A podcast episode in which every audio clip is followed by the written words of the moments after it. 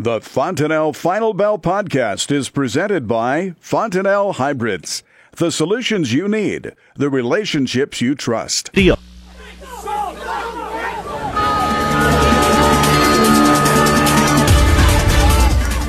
Welcome to the Fontanelle Final Bell here on the Rural Radio Network. A report type of Friday kind of set the tone for the marketplace today as we talk with Darin Fessler with Lakefront Futures. And Darin, as we look at it, we saw 17 and a half lower on the corn market. It was lower really all the way across these grain complexes. No surprise as they react to the numbers released during the 11 o'clock hour from the USDA. Yeah, I mean the the corn the corn acres came in above estimates at, at ninety two point eight. Beans came in at eighty four point six, and overall wheat, all wheat, came in at uh, forty five point eight. You know, it's you know we were trending lower into the report on a lot of this stuff, and I think when when really the, the quarterly stocks came out, it, it really kind of sent this thing lower. We were above expectations on on the corn acres you know, funds are at, and probably more than likely at this juncture at record shorts once again.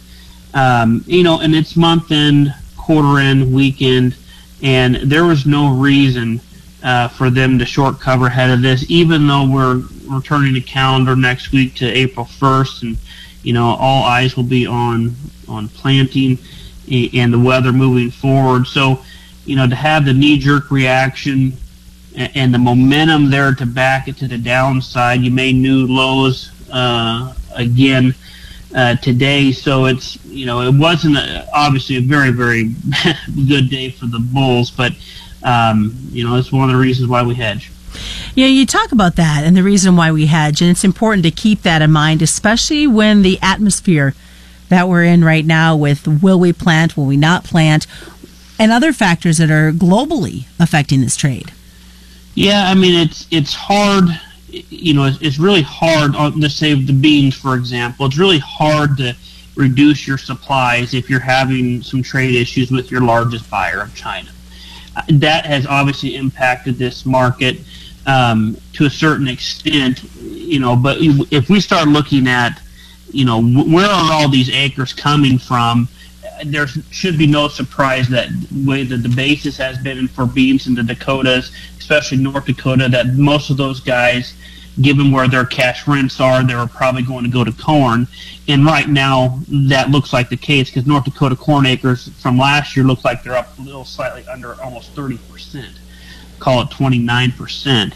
And, you know, they're, you know, the areas that had, you know, you take even South Dakota, I mean, they're up 13% uh, on acres versus last year. So, you know, to have you know the Dakotas increase acres like that. Now there is some talk. I have a lot of customers that have mentioned, okay, what about prevent plan? I, I don't know if we can get quite get ready to you know to get in the field when we really want to. I, I think it's probably too early to panic on prevent plan or. We, I mean, certainly we could have the conversation. I think it's a little bit too soon yet. Although, you know, with, with 92.8 million corn, I, I do think that at the end of the day, given what what what the Midwest has experienced over the last couple of weeks, I do think that that will that that 98.2 figure will come down on the corn because that the survey was not did not really impact. Um, it was more or less before a lot of the issues that we were dealing with here with the flooding. So I, I do think in time that these corn acres do come lower.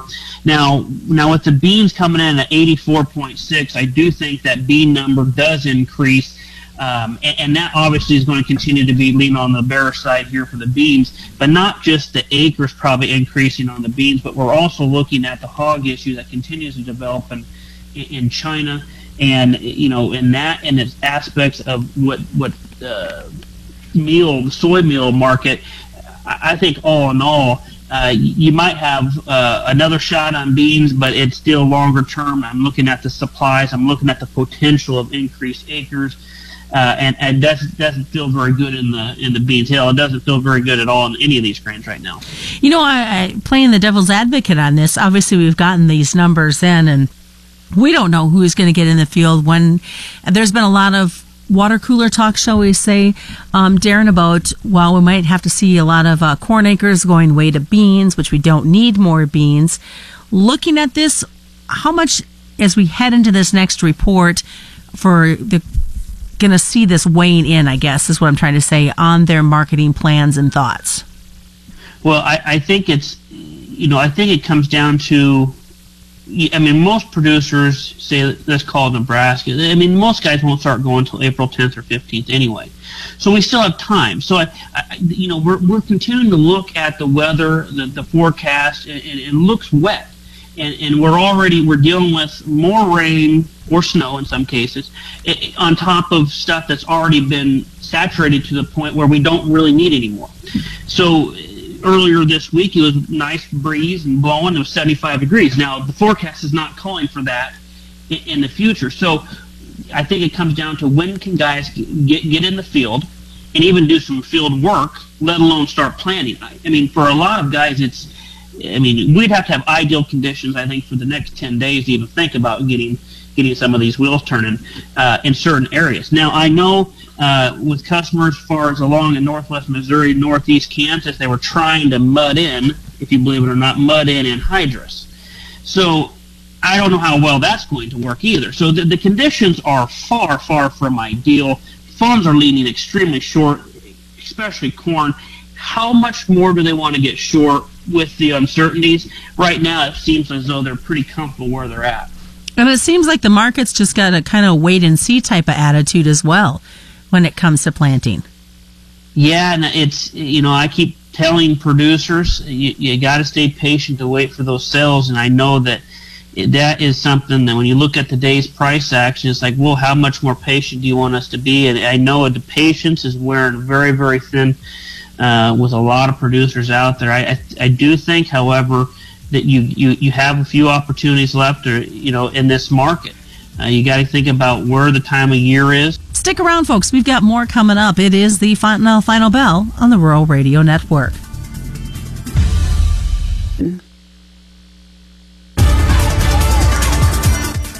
Welcome back to the Fontanelle uh, Final Bell here on the Rural Radio Network. I'm Susan Littlefield. Darin Fessler is joining us with Lakefront Futures as we take a look at the the wheat market. I've had some producers sharing concerns when they look at, at wheat from Kansas all the way up to North Dakota. They said there's going to be a lot of issues this year for the wheat. What are you hearing?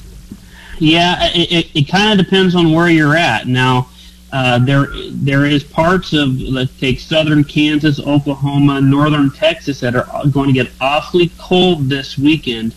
Uh, but they have been trending warmer over the last couple of weeks. But it's it's going to be very very close to freezing in some of these areas from our latest uh, maps that we've have out. And so I, I continue to think that given with what what the price of wheat has done following corn here I still don't want to give up hope on wheat either here. Now, now, just speaking with my guys in Southwest Kansas, the wheat has looked okay with plenty of moisture. But as far as you, you, you get you get to the you know the spring wheat country, then now into the Dakotas. Now that's going to be something that might be a little bit of an issue here because they're still dealing with a lot of frost, a lot of snow, a lot of water in general, and that's where you start talking about that prevent plan. But I still think if we're looking at the spring wheat to the corn, I still think that's why the, the Dakotas were pushing more of that corn acreage. We jump over to what's happening on the livestock side. Yesterday we had the the quarterly hogs and pigs report, and you kind of described it as a quite the interesting type of trade today. Yeah, we opened up uh, softly lower there, and it, it didn't take long, and we were sharply lower. Some months, uh, I believe it was October, December, were limit lower. Uh, found some bids off the limit lows and started trading actually higher throughout the day, and then it came to the end of session and they started beating it down again. Uh, I, I still think that there is some tremendous concerns about what's going on in China, as mentioned earlier, and I don't think that those issues and those headlines are going away anytime soon.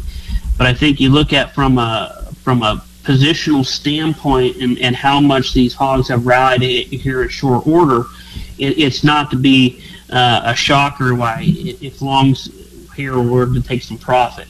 Now, I think more of a surprise is what's today anyway what's going on in, in, the feeder cattle market where you had corn down as, as hard as it was and, and this cattle could not get any type of trade action uh, to the upside.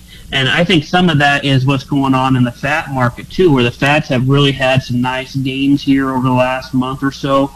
uh, at least least few months actually, and then we've started to see some weakness there, and I think the feeders have had nothing but uh, follow through price action with what the feed or fats are doing here, and it's, just a little bit shocking to me that why why cattle couldn't get some of a little bit of a, a bump up here when we're we're still uncertain about some of these these losses uh, coming from some of the flooded area, but I think also last week's run up was kind of a, con- a contributing factor because of the floods. Now we're just taking some of that premium back off. Well, it just seems like there the correlation isn't there like you would think it would be at this point. No, the, the correlation's not. Uh, I think the I think with I think a lot of the issues that are going on in the ag space, I'm going to throw the grains and the livestock in this with, with it all as a whole here. I think a lot of it is uncertainty with China. Right. You know, we, we've been said and told they're progressing well, it's progressing well, and nothing has really developed. Now we're saying, hey, we might get something done in April. Well, we, we were supposed to get something done in May and February, or March, February, and, you know, all along the way. So I, I think the market is getting tired of these these headlines, hey, progressing well. They want something to get done now. Um, it's not, it hasn't really had that big an impact right now on the equity market, I, it, but it's really, really impacting the grains. And I think, one, with with hogs being down as hard as they are, and funds that trade the meats, they could they very well be say, hey, we're selling hogs, we're going to be selling the, uh, the, the the cattle as well too. I mean, there could be that type of correlation going on a little bit, but uh, you know, it's still a tough day uh, across the whole entire ag space. Well, Darin, you look at the way these corn prices, and usually when you see corn prices drop like they do, you see an uptick in the cattle market, and we're not even seeing that in a Friday trade. No, you're certainly not. Typically, that is the case. Now, if you're one who who just feeds out your cattle, I mean, you, you, and you're looking for to buying some feed, uh, there's probably some opportunities uh, right now that uh, that we can lock in some of those that feed costs. So, I mean, where there's where there's a lot of negativity, there's also opportunities. And I know today doesn't feel very good across the board. I mean, but uh, we still got a lot, a lot of time left in the marketing year for a lot of these cattle and obviously the grains. Well, as we look at what's happening in the market and look what happens in the next couple of weeks as we hit the 1st of April, hard to believe on Monday. What is the best way for our producers to get a hold of you, Darin, to be able to talk some more markets and be prepared for the volatility that is yet to come? Yes, they can reach me directly anytime at 402-366-0423, or they can visit our website at lakefrontfutures.com, and I'm on all the social medias as well. Yes, don't forget, follow them on Twitter. It always is very interesting. It is the Fontanelle Final Bell brought to you by Fontanelle and all the local dealers on the Rural Radio Network.